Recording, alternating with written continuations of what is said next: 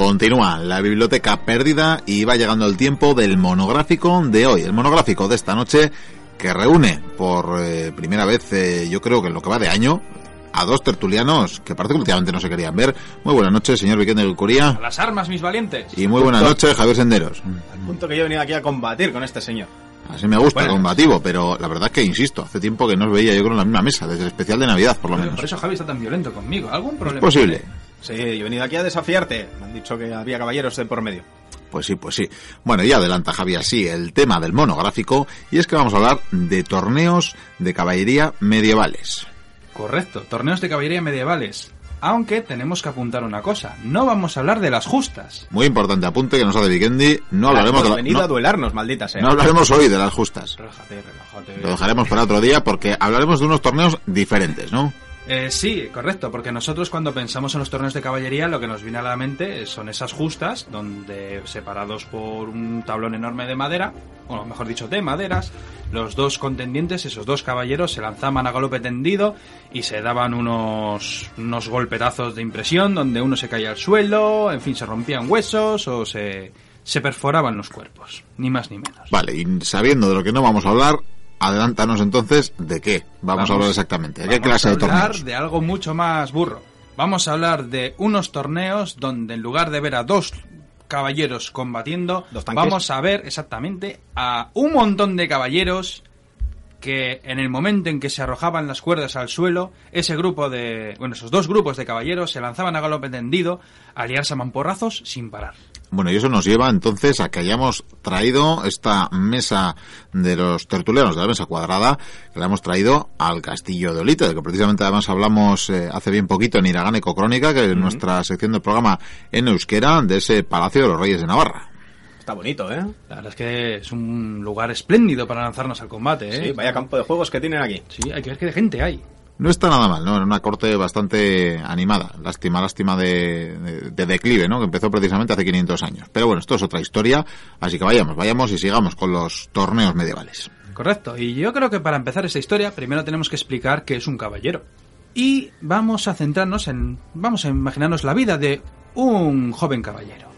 Este niño, pues ya siendo un chavalillo, en la infancia más o menos, normalmente ya había un hombre que se encargaba de su educación. Muchas veces incluso esos pequeños chavales pues se los llevaban a otras a otras cortes o a otros castillos. O sea que venía de familia de bien. Sí, lógicamente, era muy raro que alguien llegara a ser caballero por sus propios méritos. Aunque bueno, siempre ha habido casos. Y este chaval, pues entre los 6 y 14 años, quedaba a cargo de un- una especie de instructor. Un tutor. Sí. En este periodo, pues el niño aprende a leer, algunos no, pero en general solían aprender a leer. ¿Qué? ¿Es un caballero? ¿Qué leer? ¿Quién quiere leer? Sí. Y, hombre, claro, en esas lecturas, por supuesto, entraban esas míticas leyendas artúricas cuando ya existieron, o las del Cid, en fin. Los mitos de los grandes caballeros que, lógicamente, pues, por así decirlo, encienden el valor del, del chavalillo. Tiene ganas de, de ser como ellos. Sí, vamos, que los héroes, los mitos admirados estaban mucho antes que Cristiano Ronaldo y todas estas gentes. Y lógicamente, aparte de las artes, estos chavales eh, tenían un adiestramiento militar para algún día ser un caballero en toda regla. Y en ese adiestramiento, no, pues, hombre, el arma por excelencia, aunque siempre pensemos que es la espada, realmente era la lanza. Porque el arma del caballero es la lanza. Por lo tanto, el chaval aprendía a montar a caballo, como Dios manda, por, luchaba con una lanza, empezaba ya a llevar equipamiento militar como esas cotas de malla que pesaban un montón, y luego también ya entraba el entrenamiento de la espada. Que es más, incluso había manuales. Había manuales para la espada. De hecho, creo que los, los más codiciados, creo que en alemanes e italianos. Pero bueno, algunos han Y llegado. también los que más se conservan. Es que tienen unos cuantos, la verdad. de armas eh, de, de hoja, son las espadas, hay, hay unos cuantos, pero, pero bueno, los más extendidos y, y conservados creo que precisamente son italianos y, y alemanes. Pero claro, la vida del niño pues sigue avanzando y llegan ya los 15 o 16 años. Es un hoy en día para nosotros es un chaval, un adolescente.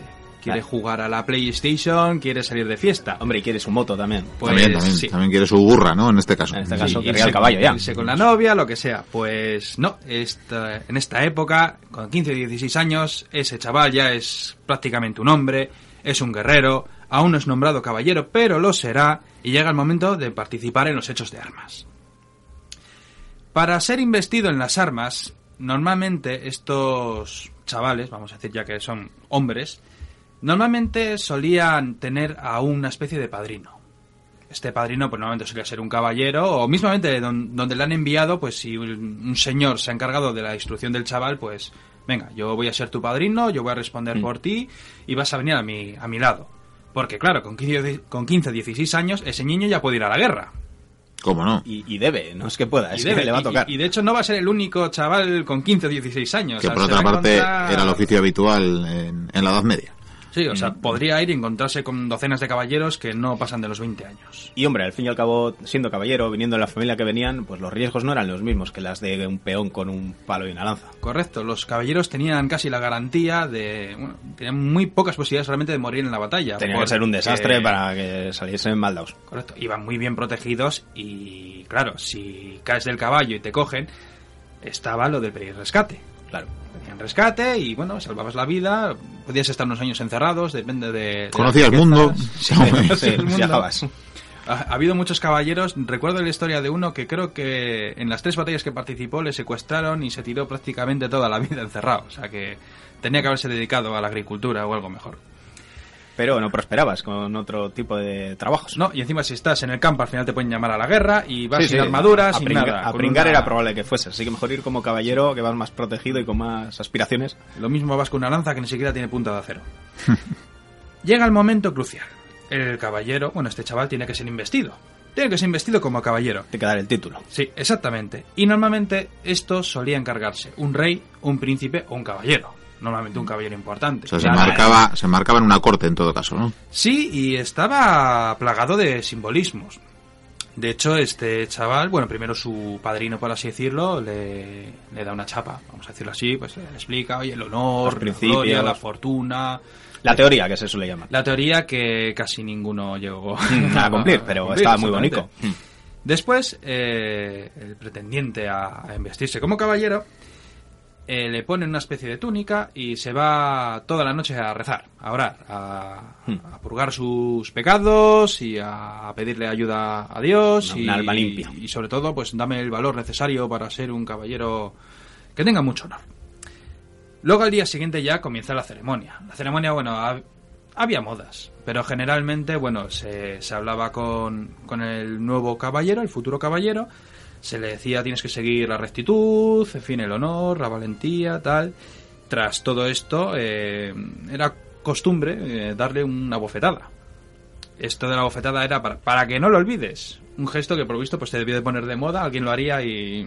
Hombre, te están diciendo que eres la creme de la creme, el guardián de los principios, y pero es un man- una manera de decir, pero eres humano. Que también un rey podía darle un chalo y decirle, ¿y cómo lo hagas mal? Este caballero le ciñe la espada, le ciñe ya el cinturón con esa espada y celebran un banquete, y Eh, ya eh, jolgorio y todo. Un momentito. Entonces, esto de coger la espada y que el otro se arrodilla y le golpean en los hombros y en la cabeza. Pues eso es muy inglés, ¿eh? Esto- Nada, un tortazo. Un tortazo, un tortazo que- sí. Era una manera de adelantar. Te, va- te vas a pasar la vida a tortas, entonces Sí. así empiezas. Espabila. Un buen pie. y ándate, porque hay historias, por ejemplo, eh, los portugueses, eh, no sé si fue su rey o su general, ahora no me acuerdo bien de esa historia, pero antes de la batalla de Aljubarrota creo que fue, contra los ejércitos castellanos, que por cierto los castellanos perdieron, fue desastroso. Como eh, casi siempre que han intentado sí. meterse con los portugueses. el general eh, trajo a 60 escuderos y antes de la batalla les dijo, os voy a nombrar caballeros. Que digo yo, que si tuviera el guante de guerra y les tuviera que dar un chalo, les dejaría todos con la cara. Igual se queda sin caballeros. Pero claro, esto era una motivación tremenda. Esos adolescentes de repente, soy caballero, o sea, soy, voy a comerme el mundo. Te Soy- sentían parte de una élite, ¿no? Voy a luchar en el campo de batalla, voy a conseguir gloria, riquezas y encima, claro, el amor de una doncella. Y encima morir por mi rey, que se topa. Qué maravilla. Qué maravilla, qué bonito. Y claro, estos jóvenes caballeros, estos novatos, nobles, tienen que probar su valía en el campo de batalla. O sea, que no valía ni con, ni con el tortazo, ni con pasarte la noche No, en la ermita, ni, ni tiene- jurando, ni... Tienen que demostrar su valía, su ardor combativo.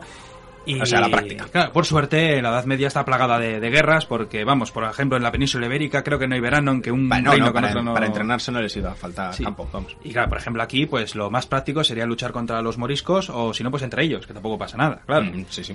Y claro, llega un momento en que hay veranos en que no hay batallas. No me digas. Raro, pero alguno Raro, pasó raro, pero sí, sí, alguno pasaba. Y claro, ¿qué podemos hacer en estos lapsus temporales? Por ejemplo, cuando antes los caballeros que se iban a las cruzadas, antes de las cruzadas, pues si no tenían campañas, claro, hay que entrenar. Algo que se hacía muy común entre los caballeros era ir de cacería, cazar jabalíes, ciervos, lo que fuera, porque, claro, entrenaba, practicaba con el caballo, con la lanza, con el arco, o sea, era un deporte muy completo. Aparte coger una buena comida, Sí, sí. También. sí. Todo el día comiendo carne y luego todos con gota. que espabile. Y claro, fue cuando se inauguraron los torneos. Sobre los torneos, eh, la verdad es que se sabe poco sobre cuándo pudieron comenzar. Hay testimonios que lo, lo ponen por el siglo XII, o sea, más o menos por Sí, ese periodo de las cruzadas, aunque probablemente ya hubo antes. Sí, seguro, porque es algo que se da, se ha dado en todos los pueblos, en todas las culturas. Es lo que tú dices, mantener la actividad de los guerreros, evitar que se dediquen a atacar a otros más allá del juego. Entonces, Entretenles. es una manera de entretenerlos, de tenerlos activos, de tenerlos entrenados. Sí. Entonces esto, esto podía llegarse a, llevarse al extremo ya a la antigüedad de los Juegos Olímpicos, por ejemplo, que era un, Sí, un sí. periodo de entre, entre guerras en el Se que... puso de moda enseguida, además. Quiero decir que se ha dado pues desde los tiempos más remotos. Pero claro, eh, antiguamente digamos que hubo algunos problemillas. Este deporte, por así llamarlo, estos torneos, eran tan burros, Violentos. violentos, que tuvieron que poner normas. Hmm. Me explico el porqué. No todo vale. Es que antiguamente, eh, bueno, llegaba el torneo y se formaban casi siempre dos grupos. Venían caballeros incluso de fuera, ¿eh? O sea, esto era, se pirraban O sea, por hacían- demostrar su valor. Hacían equipos. Sí, sí, o sea, si lo mon- yo que sé, en Valladolid se monta un torneo, viene gente de Francia, de Inglaterra, de Italia, o sea, vamos. A por la Champions y eso. o sea, un poco- Claro, Y se creaban dos, dos grupos, dos bandos. Que bueno, o sea, tú podías estar al lado de un francés, de un italiano, lo que fuera, eso es lo de menos. Y estaban separados por unas cuerdas. Había varios jueces, había pajes, de hecho cada, cada caballero tenía un sirviente que tenía una función muy importante y probablemente más arriesgada que la del propio caballero, que ahora lo contaré. El caso es que llega un momento en que se caen esas cuerdas y los caballeros se lanzan al combate. Por cierto, eh, podía ser a caballo o a pie, que es algo que siempre tenemos la imagen evocadora del caballo, pero bueno, también se podía hacer a pie. Y claro, estas dos masas de guerreros se lanzaban al combate, que por cierto podían ser centenares de ellos, difícilmente, pero podían llegar a ser centenares. Las grandes fiestas. Se lanzaban a galope tendido, se empezaban a dar mandobles, O sea, pero el objetivo de semejante pues... escabechina era aparte el, el de los inmortales, el de solo puede quedar uno. Pues casi, casi, porque en muchos casos llegó a ser un todos contra todos. O sea, todos estaban a golpes. Y claro, en esos lances, imagínate, muchos caballeros se caían. Y entonces era cuando el sirviente tenía que ir corriendo donde su señor, ayudarle a subir al caballo, porque con una cota de malla que pesa un montón de kilos. Eh, Pues cuando, claro. cuando, cuando no te lleva el caballo cuesta más, ¿verdad? Claro, Llevarlo. tú imagínate al sirviente haciendo matriz, esquivando esos caballos, porque le pueden pisar, le pueden atravesar, Sí, un caballero le pueden caballos, saltar por espadas, Sí. Trozos Un de... caballero le pueden saltar porque le da la gana. Vamos, eso era un despiporre. El caso es que los riesgos de este combate, pues muy sencillo.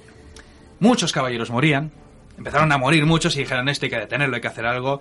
Segundo, eh, Claro. los caballos podían morir.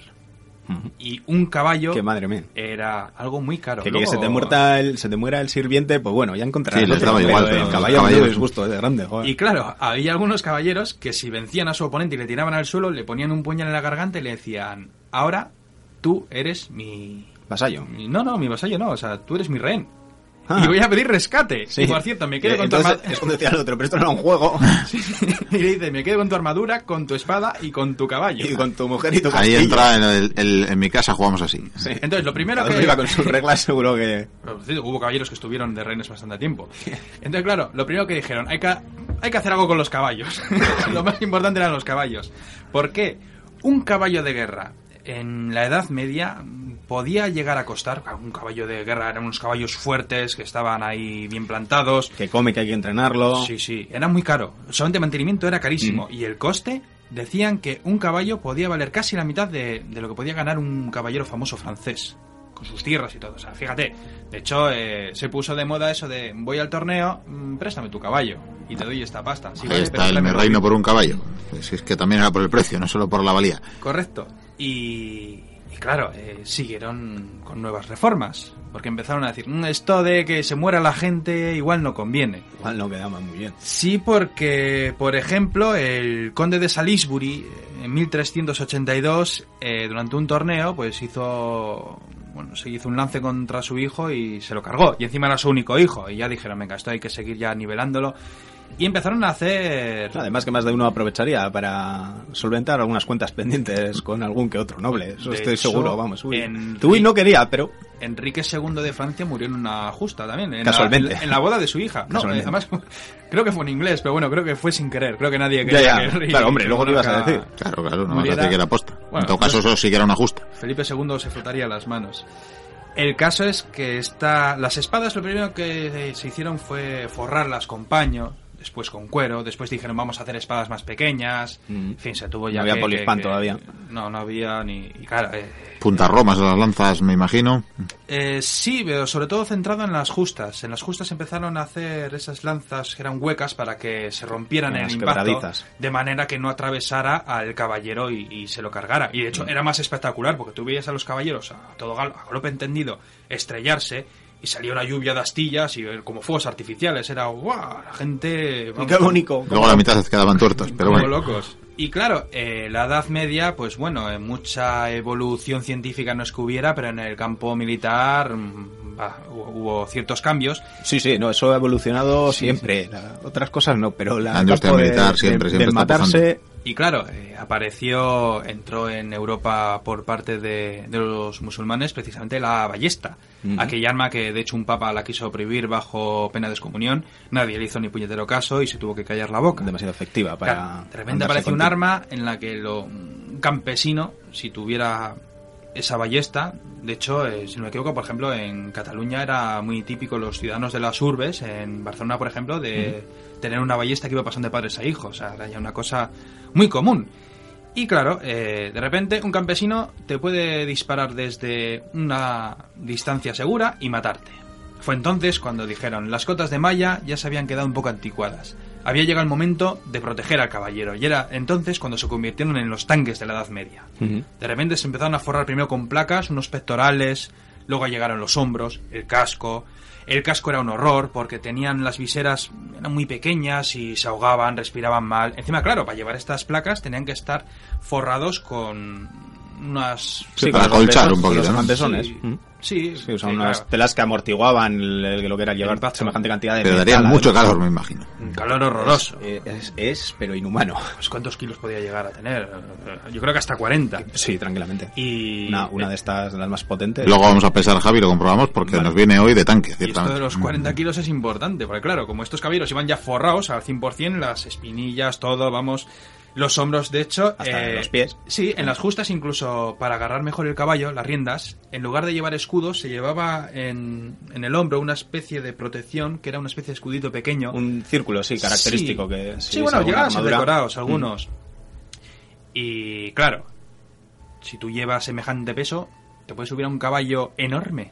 Porque eran gigantescos. Desde luego, como las pelis del oeste, no. Si haces como la Fórmula 1 y tienes un equipo de boxes, sí. Claro, está. Claro, pues existía una cosa llamada, bueno, era una especie de grúas que estarían, en, no sé, supongo que las tirarían unas mulas o unos burros o algo y elevaban al caballero, estaba suspendido en el aire y después ya se Sí, montaban en el Les caballo. ponen unas poleas para subirlos hasta el O caballo. sea que fíjate tú cuando se lanza al combate y choca y se cae en el suelo con semejante peso y que no quedar inconsciente. Sí, no, Ciertamente no, ya la solo- tecnología al servicio de la humanidad.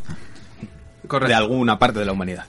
Y como bien he dicho antes, estos caballeros luchaban por honor, por la justicia, el valor, por demostrar que eran los mejores y Por también por el amor.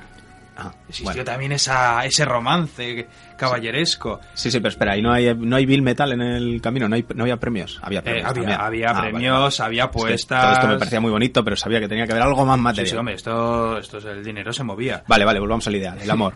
El amor, pues será lo, lo que vemos en las películas. El caballero que va donde la dama y le pone la lanza o lo que sea, le dice voy a luchar por ti, amor mío, lo que sea, ¿sabes? El amor cortés ese tan Menos mal que esto no es horario protegido. Que me digas que va el caballero y le pone la lanza a la dama. ya, yo estaba pensando en el, en el póntelo, pónselo y todas Sigue, estas sigue. cosas. que- Si es que me vais a desconcentrar, chicos.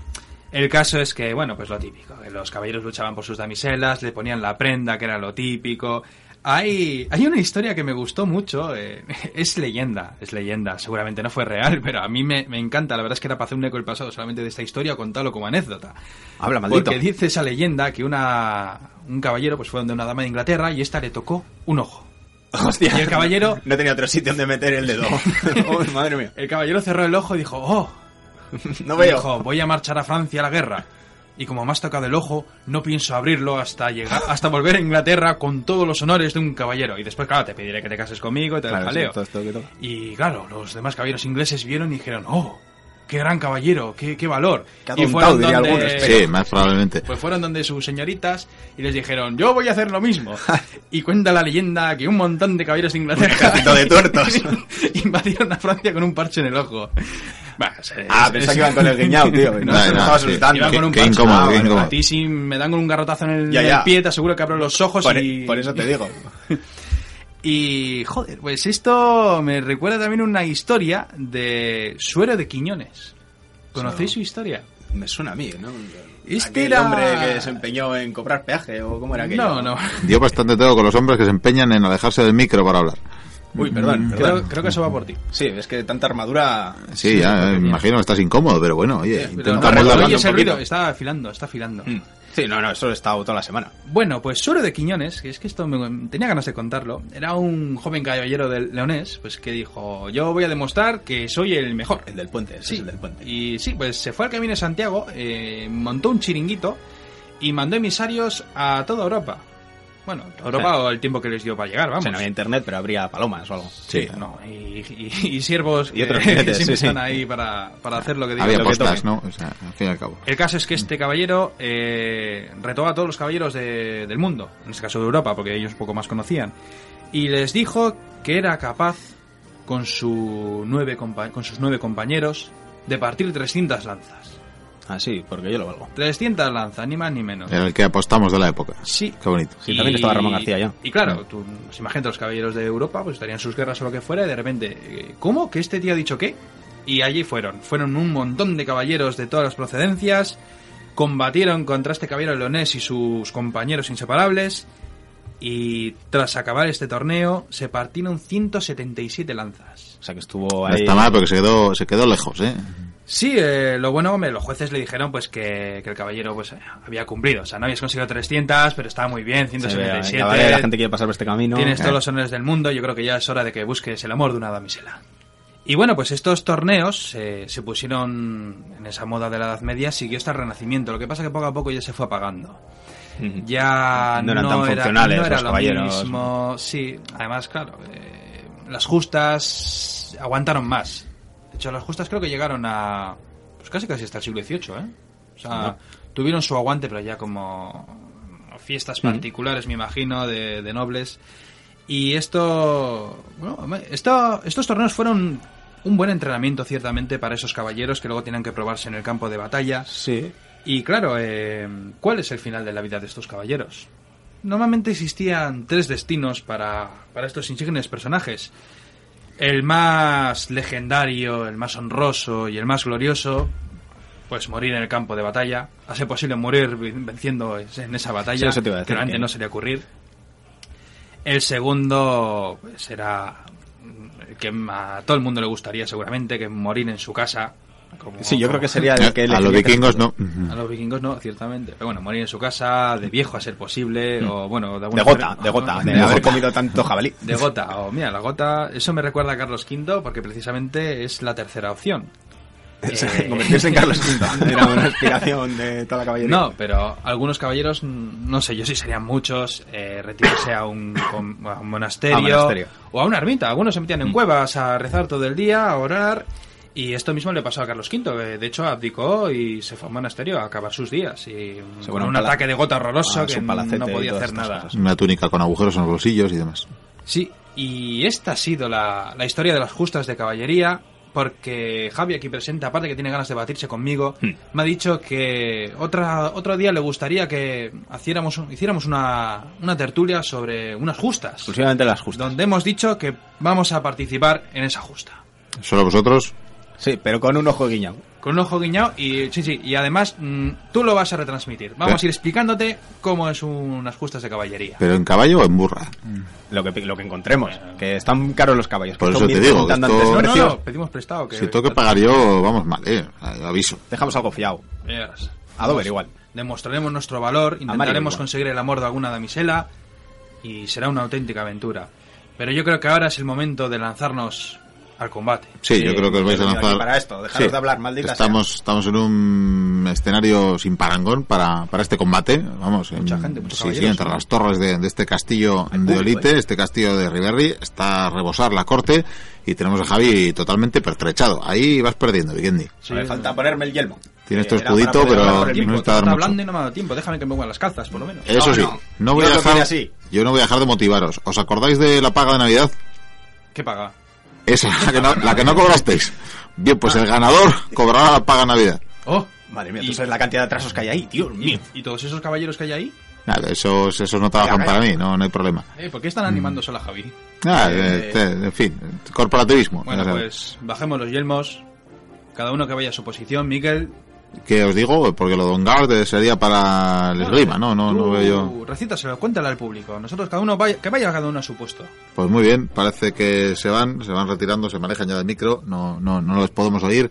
Eh, Javi está haciendo bastante ruido, eh, parece esto de moverse ciertamente es como un tanque. Esto es como un- quedar uno! En fin, no sé si esto es Kursk o qué, qué demonios. En fin, tenemos a Vikendi que, como digo, pues tiene un escudito que algo, algo parece que se apañará. Un taparrabos metálico muy bonito, la verdad. Le tengo que preguntar a ver quién se lo ha confeccionado, porque es todo, yo creo que se lo han hecho con latas y sardinas, pero, pero bueno, no, yo, le podrá resistir algo.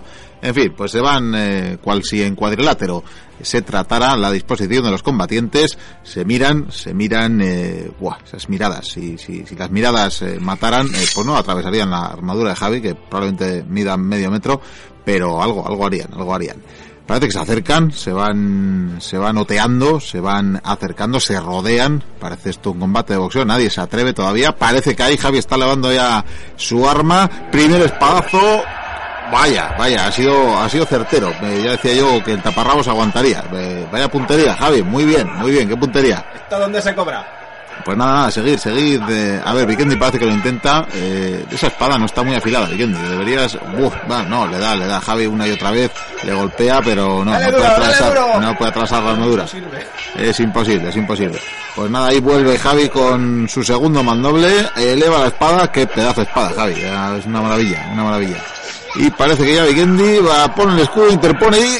¡Ay! ¡Ay! ¡Ay! Vaya por Dios! En fin, eh, es una pena. Y este hombre me está diciendo que iba a participar en una justa la semana que viene, pero no sé yo si va a ser posible. Que esto lo cosemos y no se nota. ¿Pero tú crees? Que la has partido por la mitad. Ah, no, exagerado. Pero Bueno. se cobra igual, ¿no? Sí, sí, por supuesto que se cobra igual. Una promesa es una promesa. Ya recibirás tu paga, sin duda alguna. Eh, mandaré a Batircha por ella. Solo que la toca mandar a- al Perú. Pero bueno, esta es otra historia. Sí, sí, esta es otra historia. Pues nada, hasta aquí el monográfico de hoy. Intentaremos coser a Vikendi. Menos mal que estamos en una corte donde, en fin, tenían eh, afamadas eh, costureras. Y hasta la semana que viene.